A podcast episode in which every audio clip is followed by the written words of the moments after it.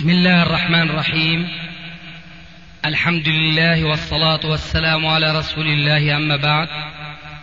فهذا أحد أشرطة سلسلة الهدى والنور من الدروس العلمية والفتاوى الشرعية لشيخنا المحدث العلامة محمد ناصر الدين الألباني حفظه الله ونفع به الجميع.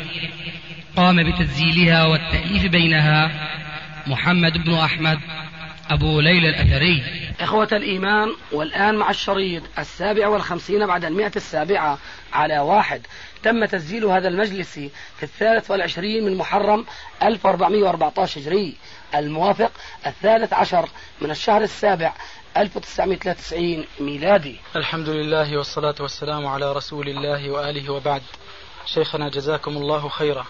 سمعنا كثيرين ولعلكم تعلمون أن قولهم هذا له جذور تعود إلى المستشرقين وافتراءاتهم.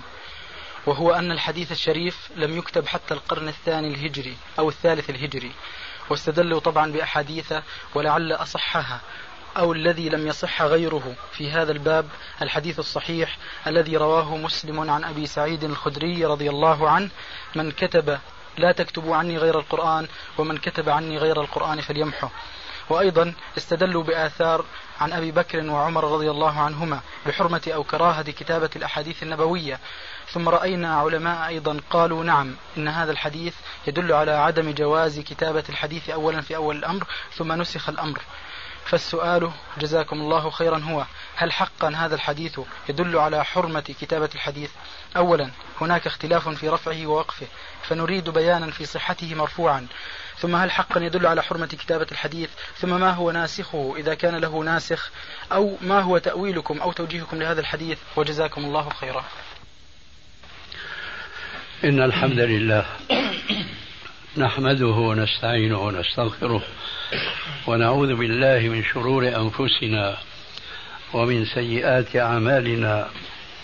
من يهده الله فلا مضل له ومن يضلل فلا هادي له. وأشهد أن لا إله إلا الله وحده لا شريك له وأشهد أن محمدا عبده ورسوله. يا أيها الذين آمنوا اتقوا الله حق تقاته ولا تموتن إلا وأنتم مسلمون.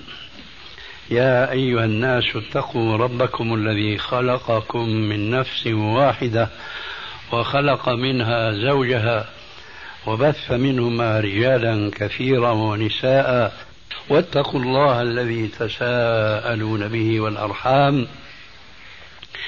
إن الله كان عليكم رقيبا. يا أيها الذين آمنوا اتقوا الله وقولوا قولا سديدا.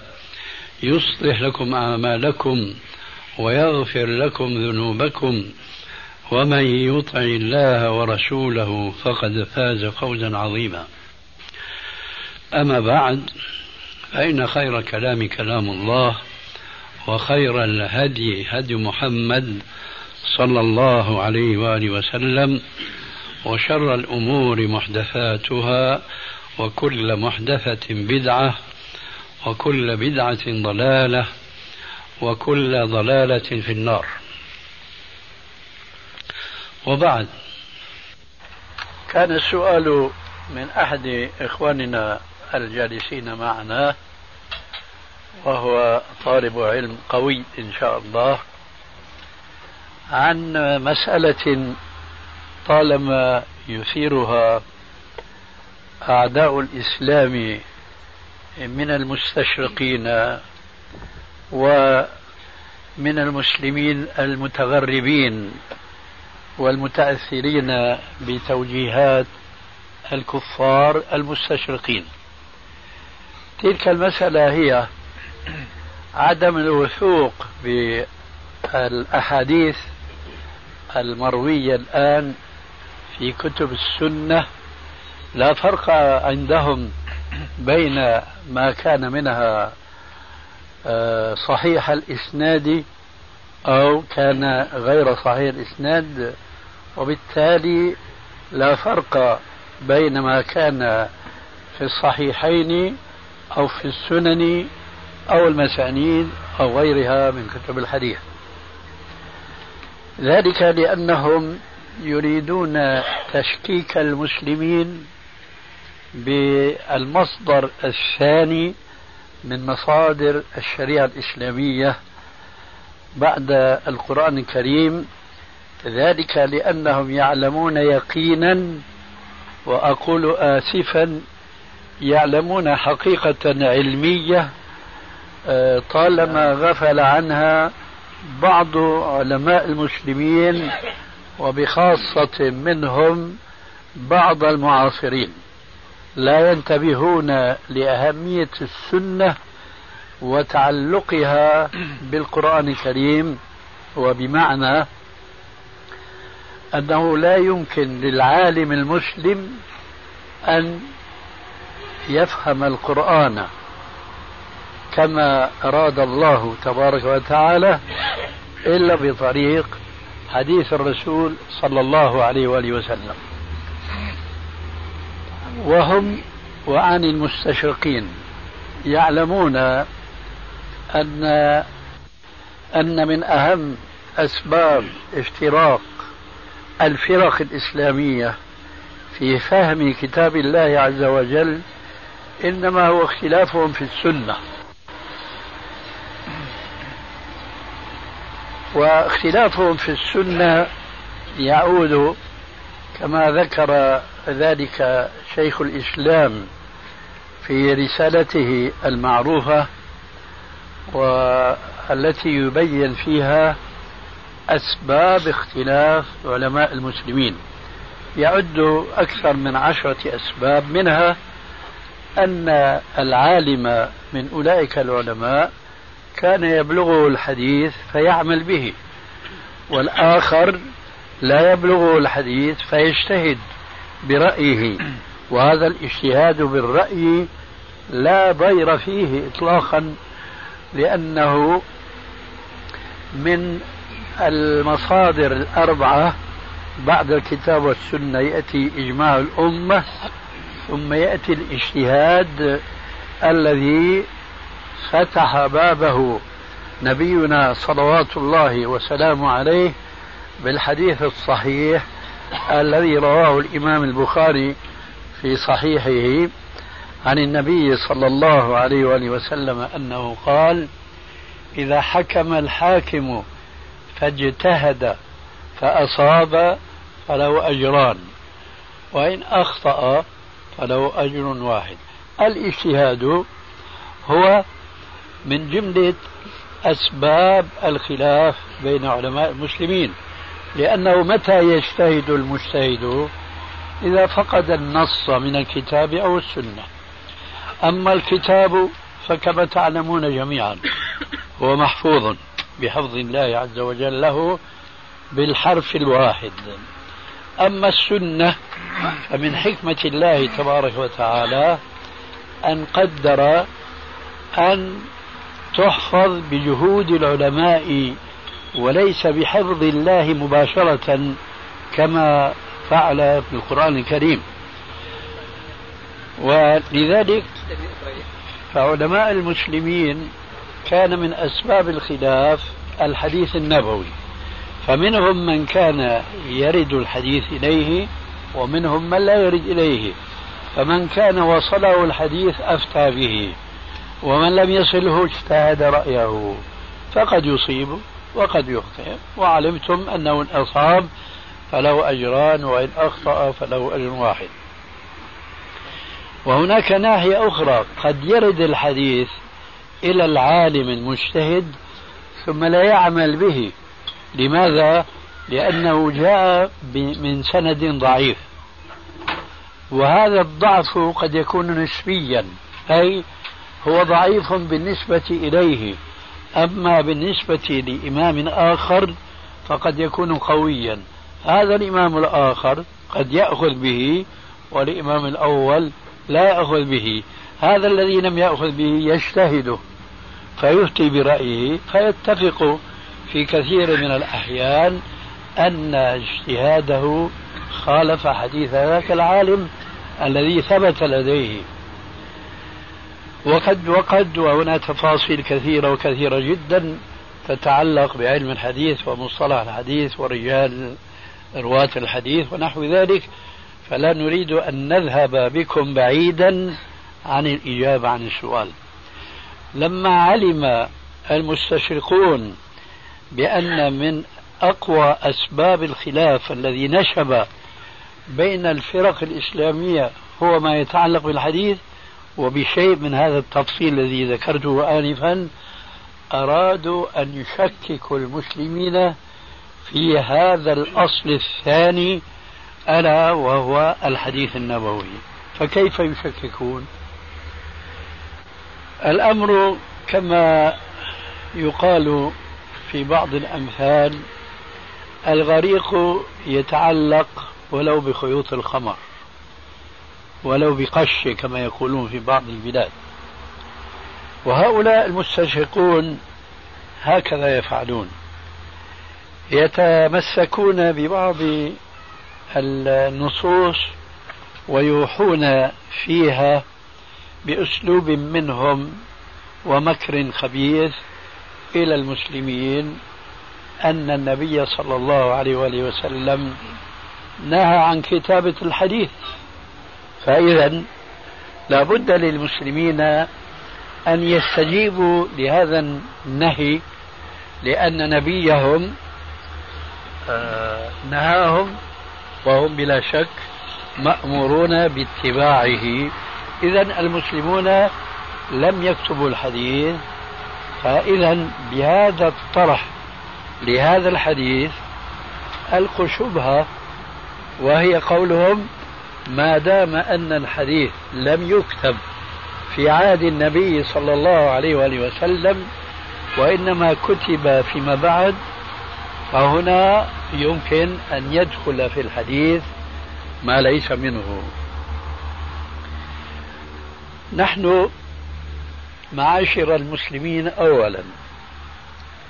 لنا أصول لا بد لنا من اتباعها والرجوع إليها حينما يشتد الخلاف بسبب بعض الإشكالات أو الشبهات من ذوي الأهواء أو الفتن كهؤلاء المستشرقين وأذنابهم من المستغربين.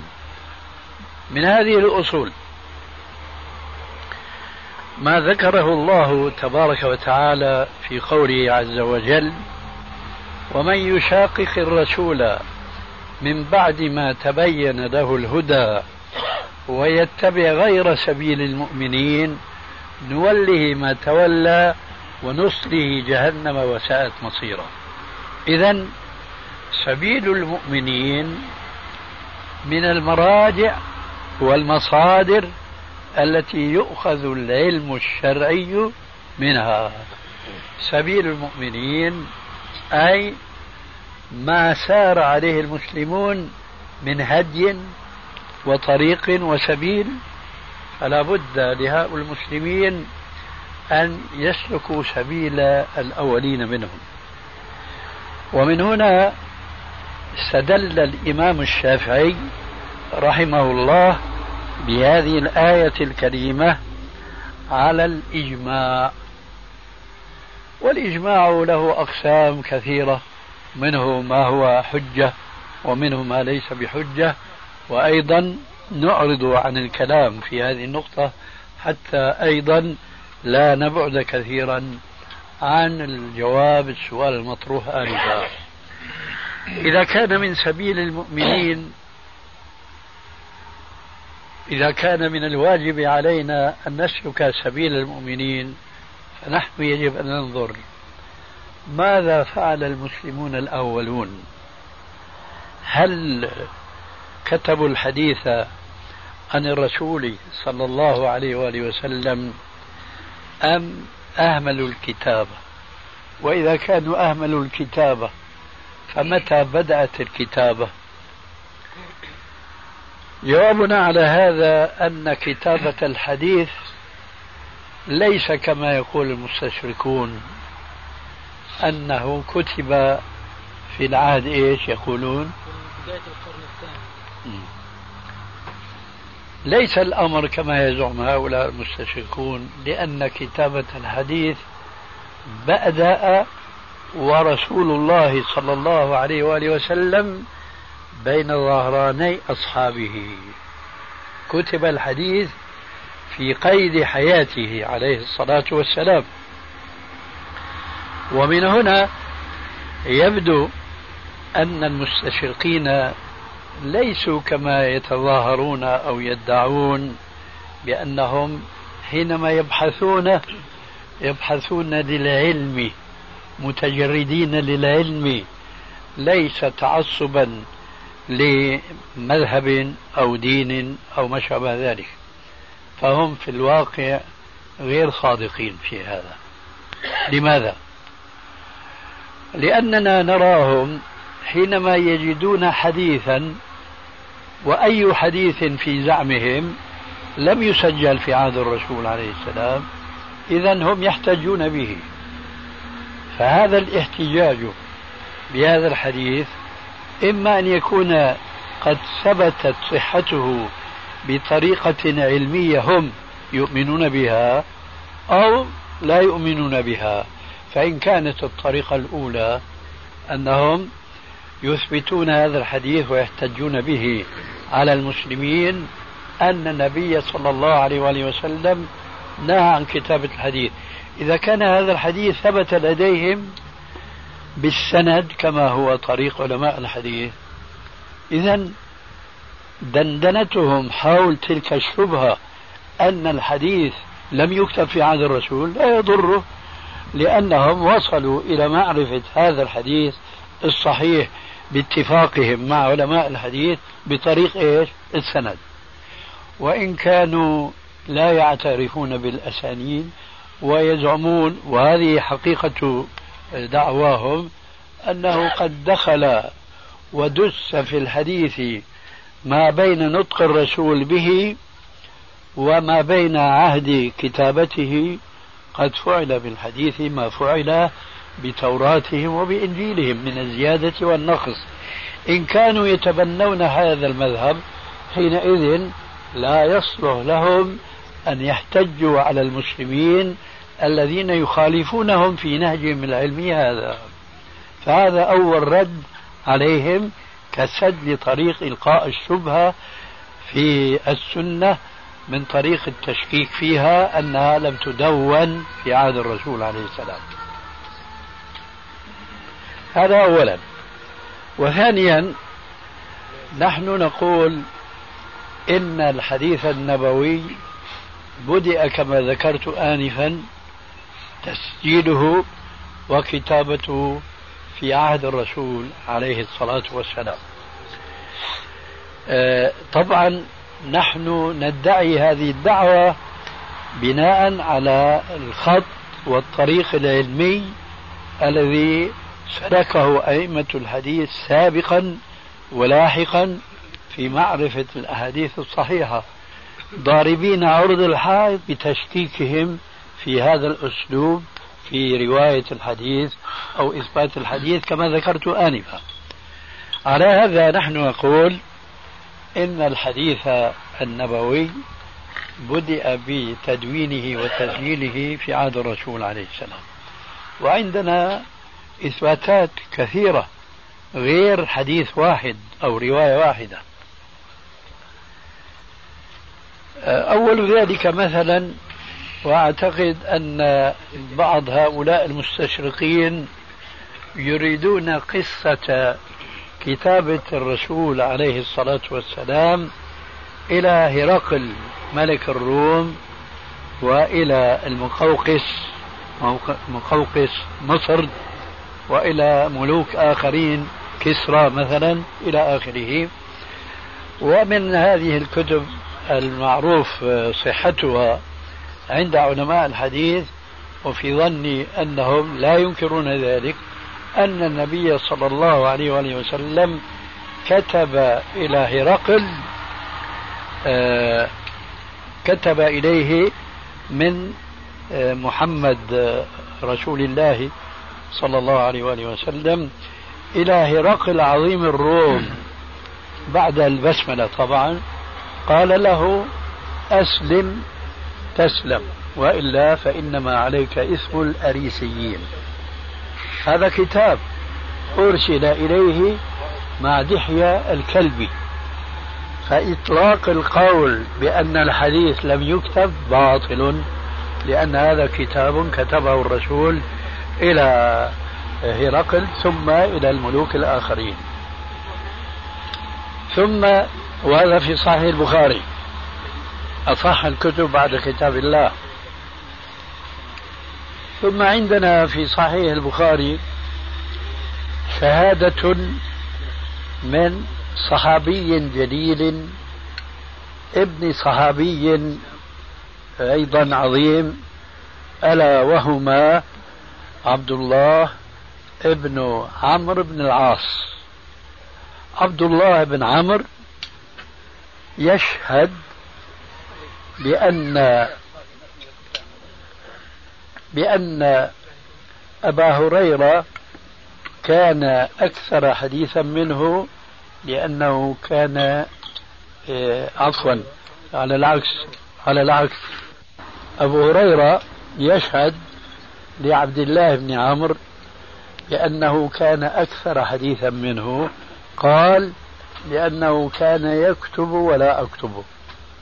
فإذا عبد الله بن عمرو بن العاص كان يكتب الحديث في عهد الرسول عليه السلام وهذه الكتابة جعلت أبا هريرة وهو أحفظ أصحاب الرسول عليه السلام قاطبة. لا اختلاف بين علماء الحديث في هذه الحقيقة العلمية أن أبا هريرة كان أحفظ أصحاب الرسول عليه السلام والسبب في ذلك يعود إلى أمرين اثنين. الأمر الأول أنه كان رجلا قنوعا يكتفي بلقيمات يقمن صلبه ثم كان ديدنه أن يتابع الرسول عليه السلام ويسمع الأحاديث منه ثم يدور على سائر الصحابة ويلتقط الأحاديث منهم التي كان قد فاته سماعها مباشرة من النبي صلى الله عليه وآله وسلم. لهذا وللسبب الآخر ألا وهو أن النبي صلى الله عليه وآله وسلم دعا له حينما بسط له البساط أن يكون حافظا لحديث رسول الله صلى الله عليه وآله وسلم فيقول ما نسيت شيئا حفظته بعد ذلك. فقصدي من هذا الحديث وهو في صحيح البخاري كما ذكرت أن عبد الله ابن عمرو بن العاص كان يكتب الحديث في عهد الرسول صلى الله عليه وآله وسلم. ففي رد أيضا على المستشرقين. ثم هناك أحاديث أخرى تشهد بأن ابن عمرو هذا كان يكتب حديث الرسول صلى الله عليه وسلم. من ذلك ما جاء في مسند الإمام أحمد وغيره من كتب السنة بالسند القوي أن ابن عمرو هذا جمعه مجلس مع المشركين. فشككوه فيما يكتبه عن رسول الله صلى الله عليه وسلم من حديث. قالوا له أنت تكتب الحديث هنا الشاهد. أنت تكتب الحديث عن رسول الله صلى الله عليه وآله وسلم وهو بشر. كيف تكتب؟ يشككونه. فجاء عبد الله إلى رسول الله صلى الله عليه وآله وسلم لينقل إليه هذه الشبهة التي طرحها المشركون عليه. فما كان منه عليه الصلاة والسلام إلا أن قال له اكتب فوالذي نفس محمد بيده ما يخرج منه إلا حق. إذا هنا جاء الأمر بالكتابة جاء الأمر بالكتابة. فنحن نقول بعد أن نرد الحديث الأخير فيما يتعلق بهذا الموضوع لنعود إلى حديث النهي عن الكتابة. أما الحديث الأخير ففيه دلالة قوية أنه لم يكن ابن عمرو هو الذي كان يكتب الحديث فقط وإنما كان يكتبه أيضا أصحاب آخرون معه. ثم في هذا الحديث الأخير فيه بشارة عظيمة جدا للمسلمين في العصر الحاضر الذي يكاد بعضهم ييأس من روح الله وييأس من نصر الله ألا إن نصر الله قريب. ذلك الحديث كما يرويه ابن أبي شيبة في مصنفه والحاكم في مستدركه من طريقه وغيره أيضا بالسند الصحيح عن عبد الله بن عمرو هذا قال بينما نحن جلوس عند رسول الله صلى الله عليه وآله وسلم نكتب الحديث عنه. إذ قال له رجل يا رسول الله أقسطنطينية نفتحها أولا أم رومية؟ قسطنطينية معروف عندكم. هي اسطنبول عاصمة تركيا. أما رومية فهي روما عاصمة البابا اليوم وقبل اليوم. سأل السائل أقسطنطينية نفتحها, نفتحها أولا أم رومية؟ هذا السؤال يلقي معنى في البال. من أين تلقى هذا السائل أن هناك فتحين؟ فتح لقسطنطينية وفتح لرومية. من أين تلقى هذا هذين الفتحين؟ حتى اندفع ليسأل أي الفتحين يكون أولا. لا شك أنه تلقى ذلك من رسول الله صلى الله عليه وسلم. لأن هذا الفتح وذاك من الأمور الغيبية التي ليس في طوق البشر إطلاقا أن يعرفوها إلا من طريق الوحي الذي ينزل على قلب رسول الله صلى الله عليه وآله وسلم.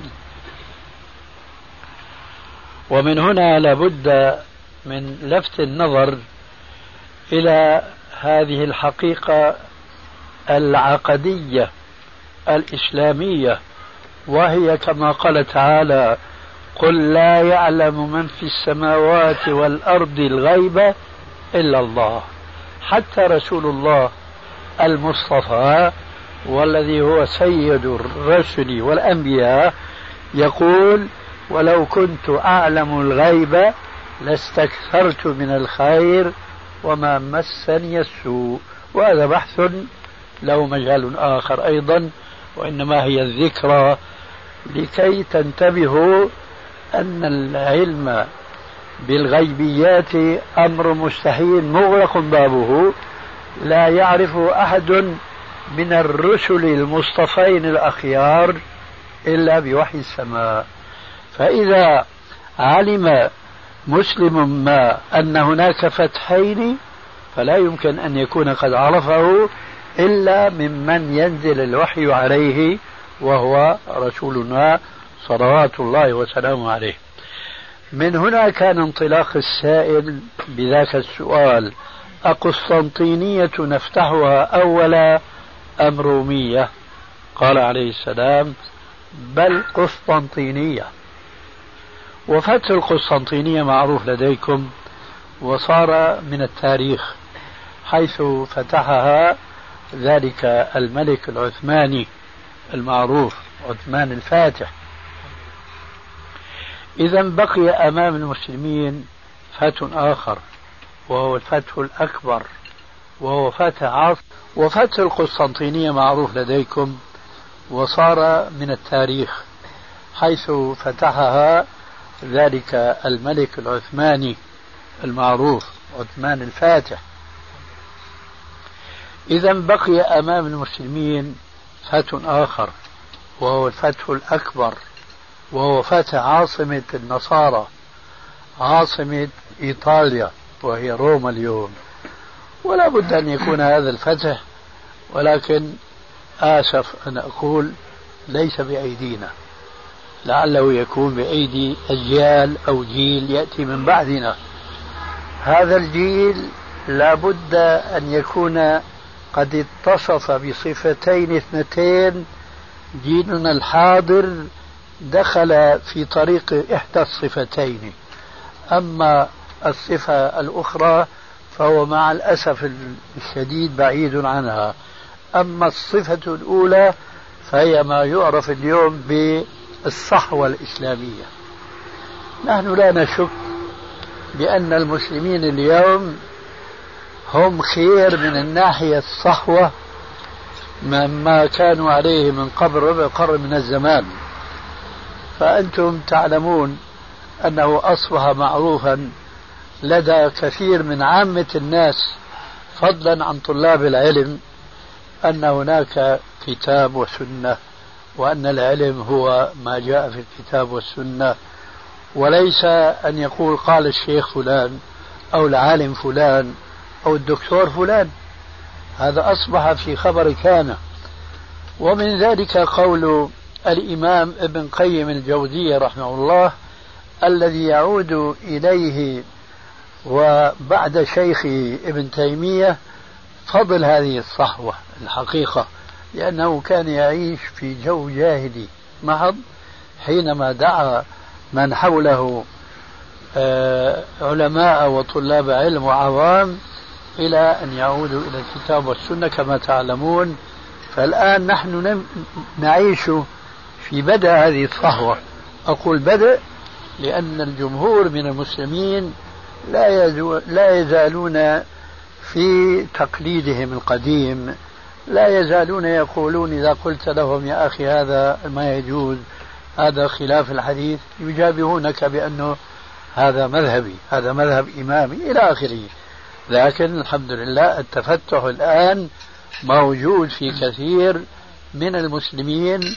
لا أعني العلماء أي بعض العلماء ولا أعني طلاب العلم بل حتى العامة منهم صار أحدهم يقول في عليه دليل هذا مع أنه لا يفهم الدليل لكن صار عنده وعي انتباه أما الشيء الثاني وهو الذي أقول لابد من التصفية والتربية.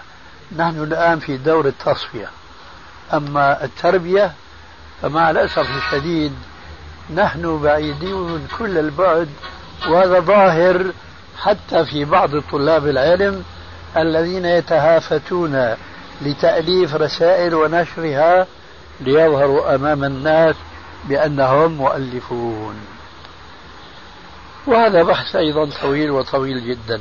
إذا هذا الحديث يبشرنا بأن أمام المسلمين فتحا عظيما جدا وهو فتح روما عاصمة إيطاليا. من يفتح روما؟ المسلمون الذين جمعوا بين التصفية والتربية. ويعودون آه كما قال عليه الصلاة والسلام في الحديث المعروف صحته مثل المؤمنين في تواددهم وتراحمهم كمثل الجسد الواحد إلى آخر الحديث. يومئذ يفرح المؤمنون بنصر الله. إذا عرفنا هذه النصوص وهي تدل دلالة قاطعة على أن الحديث النبوي قد بدأ بتسجيله في عهده عليه الصلاة والسلام وليس كما يزعم المستشرقون وأذنابهم.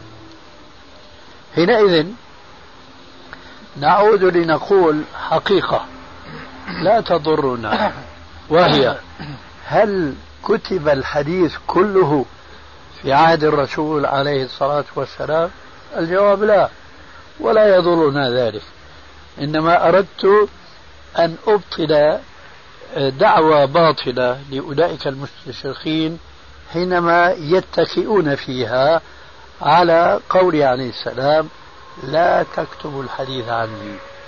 لنقول أن هذا حديث صحيح وأنه فعلا كما جاء في سؤال السائل روي موقوفا وروي مرفوعا. وكل من الموقوف والمرفوع صحيح ولا يضر الوقف في الرفع. ذلك لأن العبرة في نهاية المطاف هل صح المرفوع أم شذ رافعه؟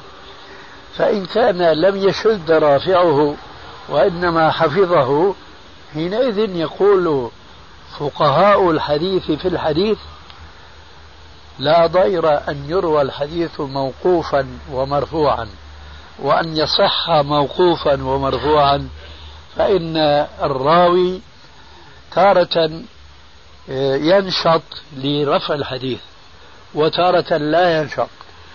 تارة يقنع بأن يذكر الحديث وعليكم السلام بأن يذكر الحديث لا لأنه لم ينشط لرفعه وإنما لأنه يكون في جو يغنيه عن التصريح برفعه. أي جو علم وطلاب علم. فيقول جاء مثلا عن أبي سعيد الخدري الذي هو راوي هذا الحديث آه، أن أنه قال لا تكتبوا الحديث عني. ثانيا مما يؤكد أن الحديث لفظه يشعر برفعه. وإذا كان ولا بد من القول بخطأ الرافع أو الموقف له فالأرجح أن نقول أن الذي أوقفه أخطأ. لأن من الذي يقول لا تكتب الحديث عني زيد وبكر وعمر أم الذي يجب على المسلمين أجمعين أن يتقبلوا حديثه بقبول حسن؟ خلاصة القول. أن هذا الحديث رفعه صحيح عن رسول الله صلى الله عليه وآله وسلم ولكن لا يعني هذا الحديث أن النهي استمر إلى ما بعد وفاته صلى الله عليه وآله وسلم وأن المحو المأمور به في الحديث استمر عليه المسلمون إلى ما بعد وفاته عليه الصلاة والسلام لماذا؟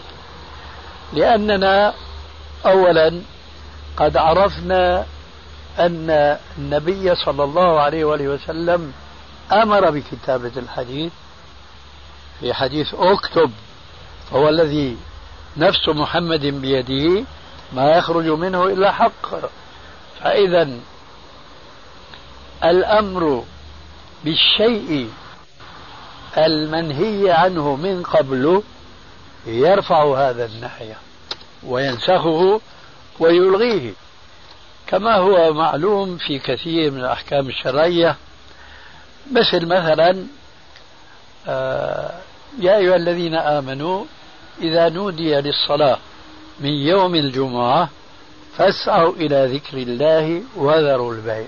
حرم البيع إذا نودي للصلاة من يوم الجمعة. لكنه قال بعد ذلك فإذا قضيت الصلاة فانتشروا في الأرض وابتغوا من فضل الله. كذلك مثلا قوله تعالى وإذا حللتم فاصطادوا. أي المحرم كان محرما عليه أن يصطاد فأمر بالصيد فألغى الأمر الذي استلزم تحريم الصيد بالنسبة للمحرم. هكذا. وعليكم السلام ورحمة الله وبركاته. هكذا في حديث أبي سعيد الخدري فيه النهي عن كتابة الحديث فرفع بأمره صلى الله عليه وآله وسلم. وبالتالي رفع الأمر بمحوه. ذلك لأننا كما قدمنا في أول الجواب عن هذا السؤال أن المستشرقين إنما حاولوا التشكيك في الحديث لأنهم يعلمون أن القرآن لا يفسر تفسيرا كما أراده الله إلا بطريق حديث رسول الله صلى الله عليه وسلم. وهنا لا بد لي من كلمة قصيرة لبيان وتأكيد هذه النقطة بدءا من قوله تبارك وتعالى في القرآن الكريم وأنزلنا إليك الذكر لتبين للناس ما نزل إليهم. وأنزلنا إليك يا رسول الله الذكر أي القرآن كما قال في آية أخرى إنا نحن نزلنا الذكر وإنا له لحافظون. أنزلنا إليك الذكر لتبين للناس ما نزل إليهم. فهذه الآية تتضمن شيئين اثنين. أحدهما أنزله الله على قلب محمد عليه الصلاة والسلام. والآخر بيان الرسول قيامه بواجب البيان لهذا الذي أنزل عليه من القرآن.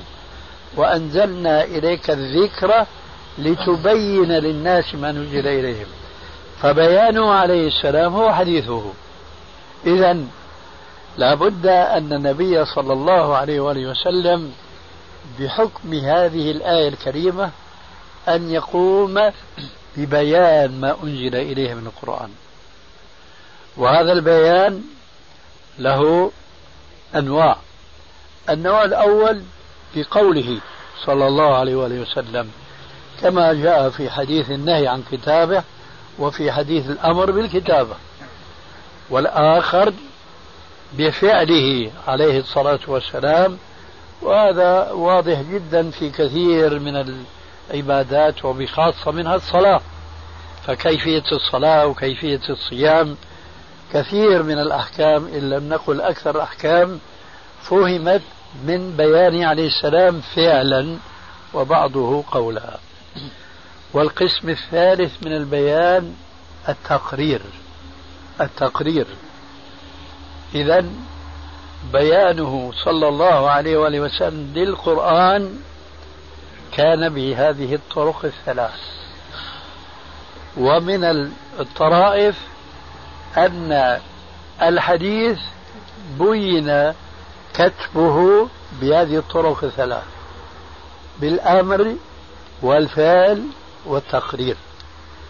ذلك لأن الرسول أمر بالكتابة. ذلك أن الرسول كتب إلى هرقل وإلى كما ذكرنا. ذلك أن الكتابة وقعت بين يديه عليه السلام واستمرت الكتابة إلى آخر وفاته. وفي مرض موته كما تعلمون أمر أن يؤتى إليه ليكتب لهم. لكن شاء الله لحكمة بالغة ألا أن يختلف الصحابة وأن يقول عمر عمر الخطاب حسبنا كتاب الله. المهم أنه في آخر رمق من حياته عليه السلام أقر الكتابة وأمر بها. لذلك يبقى موضوع كتب الحديث أمر قد ثبت بأمره بفعل بقوله وفعله وتقريره. والمسلمون جروا على كتابة الحديث وعلى حفظ الحديث.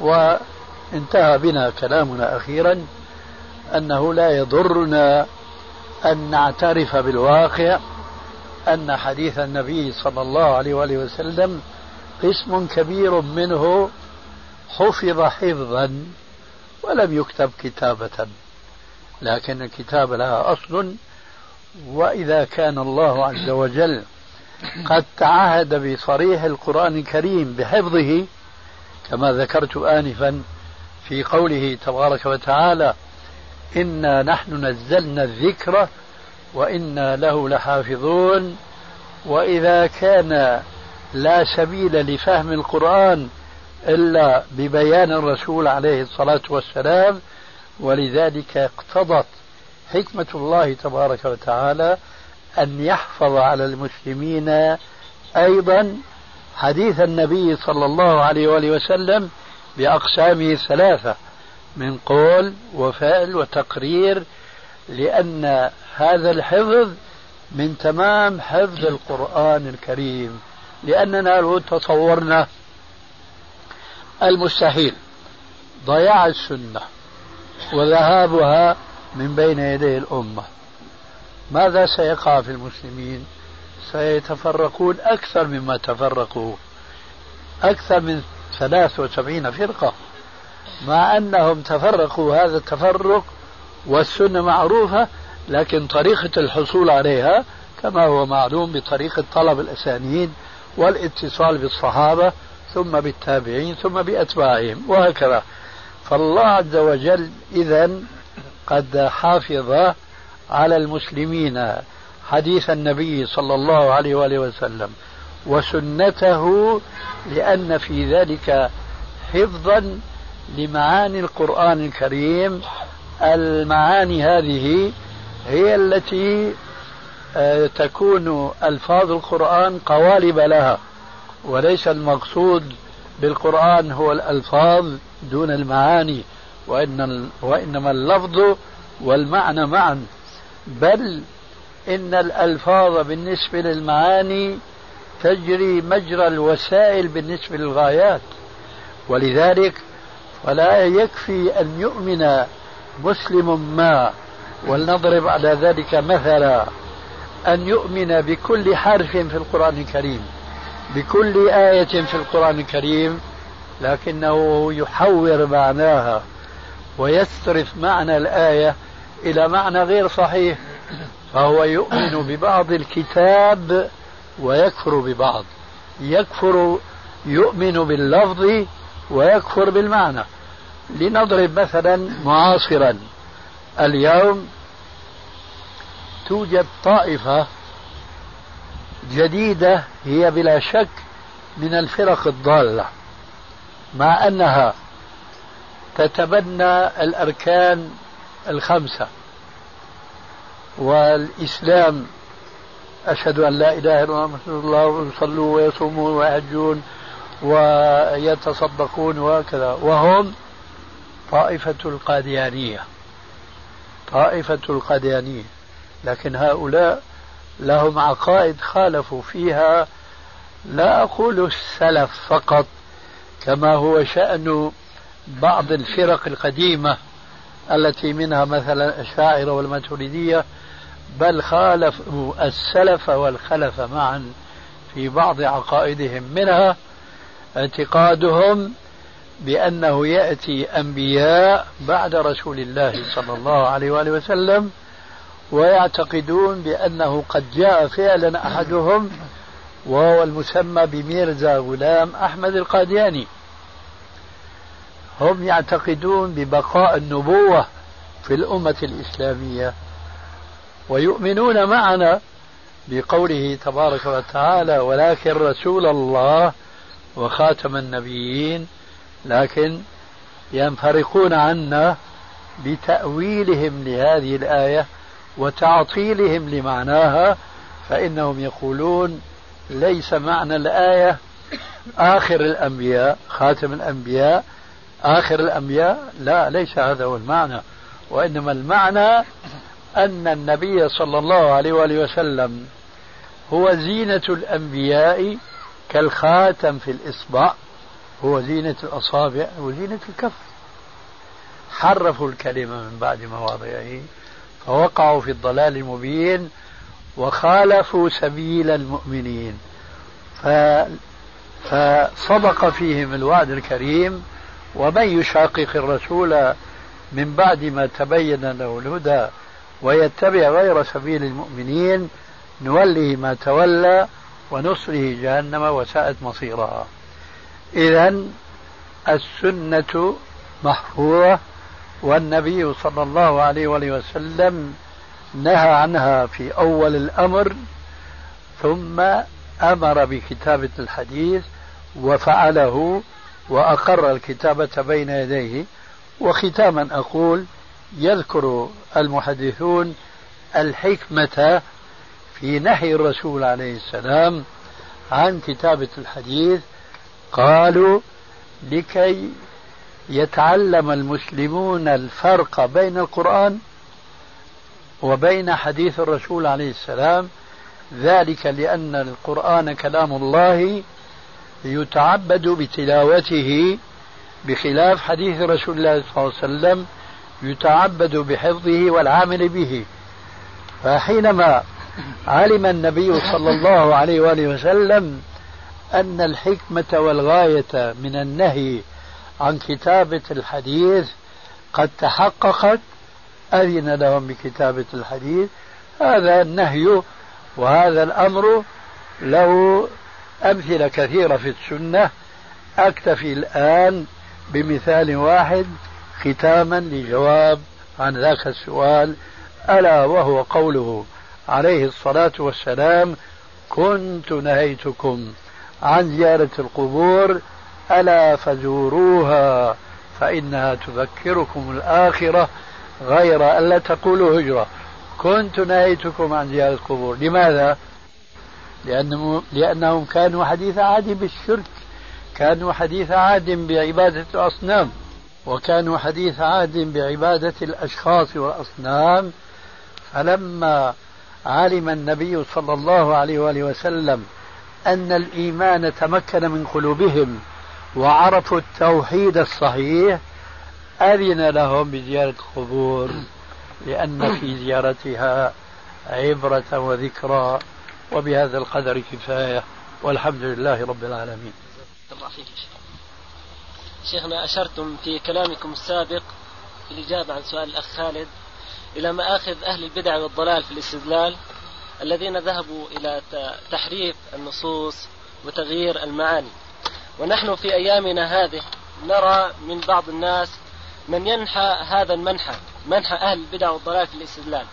فنسمع من بعضهم يحتج بحديث علي عندما أراد أن يخطب ابنة أبي جهل ولم يأذن له النبي عليه الصلاة والسلام وقال له إني لا أحل حرام إني لا أحل حراما ولا أحرم حلالا يحتجون بهذا الحديث على من التعداد تعداد الزوجات.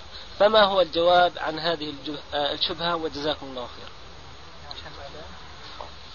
والله أنا ما سمعت هذا من يقول هذا الكلام؟ كثير من الناس الذين إن يعني انساقوا وراء الغرب. معليش ور... لكن هذا أنا أعرف كثير خاصة في الإذاعة المصرية طبعوا المصريين على أنه لا يجوز التعدد إلا لضرورة. لكن ما سمعت مثل هذا الغراء أنه في استدلال لحديث علي الزواج على فاطمة حينما أراد علي رضي الله عنه ما سمعتهم يحتجون بهذا الحديث. وهذا لأول مرة يطرق سمعي. بيجوز أنه كل يوم نحن في جهل. للأسف يا شيخ كل يوم الشاهد كل ما كانوا يدندنون حوله أن الله عز وجل قيد الزواج بأربع هو بالعدل.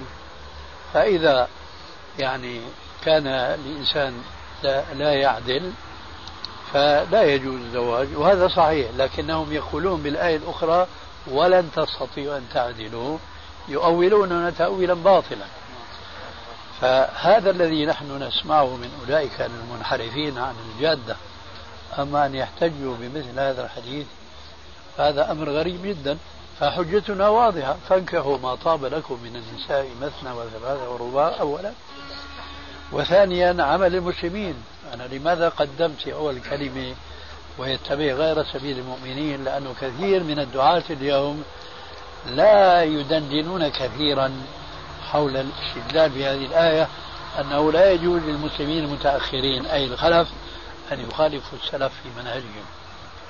بينما هذه الآية نص صريح في ذلك. فالسلف الصالح في مقدمتهم كبار الصحابة منهم علي نفسه فهو تزوج غير فاطمة فيما بعد منهم أبو بكر فقليل منهم من كان ليس عنده آه، زوجة أكثر من زوجة واحدة. فإذا كيف يمكن أن نقول أنه لا يجوز الزواج بأكثر من واحدة؟ وهذا نص القرآن والقيد المذكور هو لن تستطيعوا أن تعدلوا العدل الذي لا يمكن وهو العدل القلبي. ولذلك نهى عن أن يجعلها كالمعلقة. ما قال تتزوج لكن نهاه أن يجعلها كالمعلقة لا هي ذات زوج ولا هي مطلقة. لذلك هذا الاستدلال يعني مع كونه مبتدعا فهو أيضا مما يخالف النصوص الشرعية المقطوع بدلالتها الله يجزيك خير.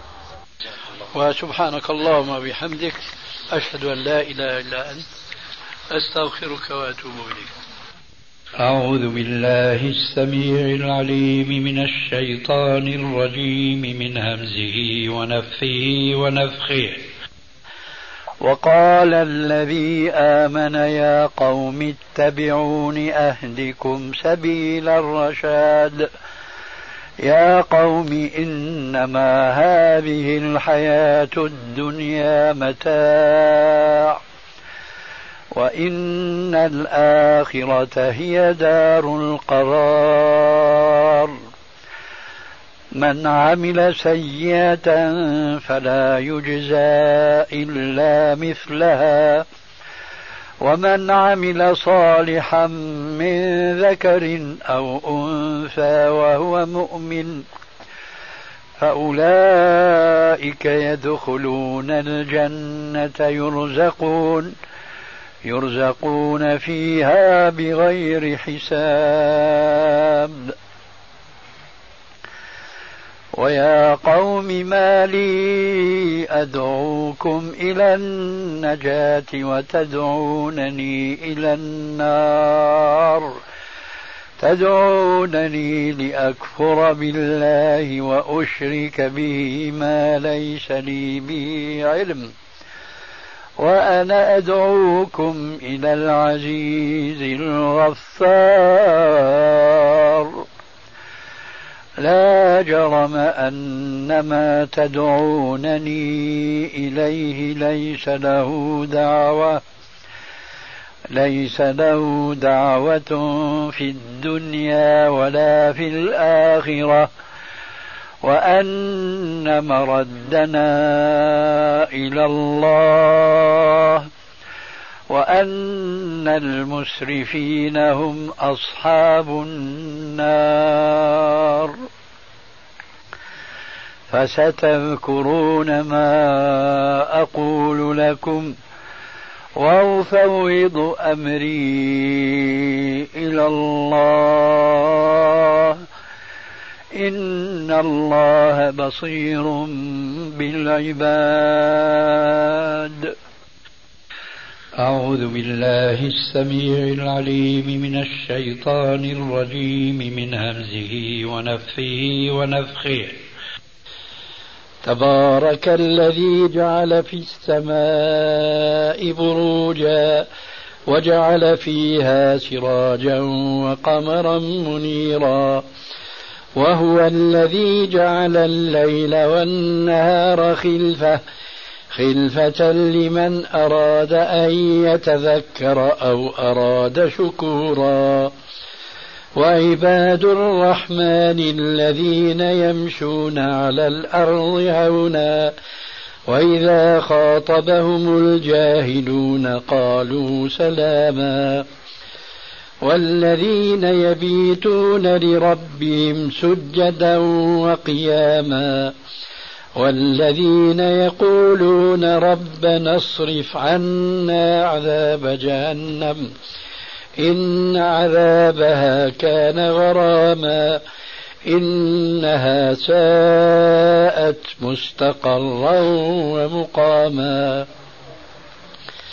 والذين إذا أنفقوا لم يسرفوا ولم يقتروا وكان بين ذلك قواما والذين لا يدعون مع الله إلها آخر ولا يقتلون النفس التي حرم الله إلا بالحق ولا يزنون ومن يفعل ذلك يلقى ثاما.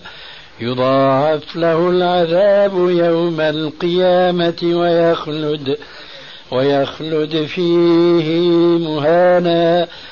إلا من تاب وآمن وعمل عملا صالحا فأولئك يبدل الله سيئاتهم حسنات.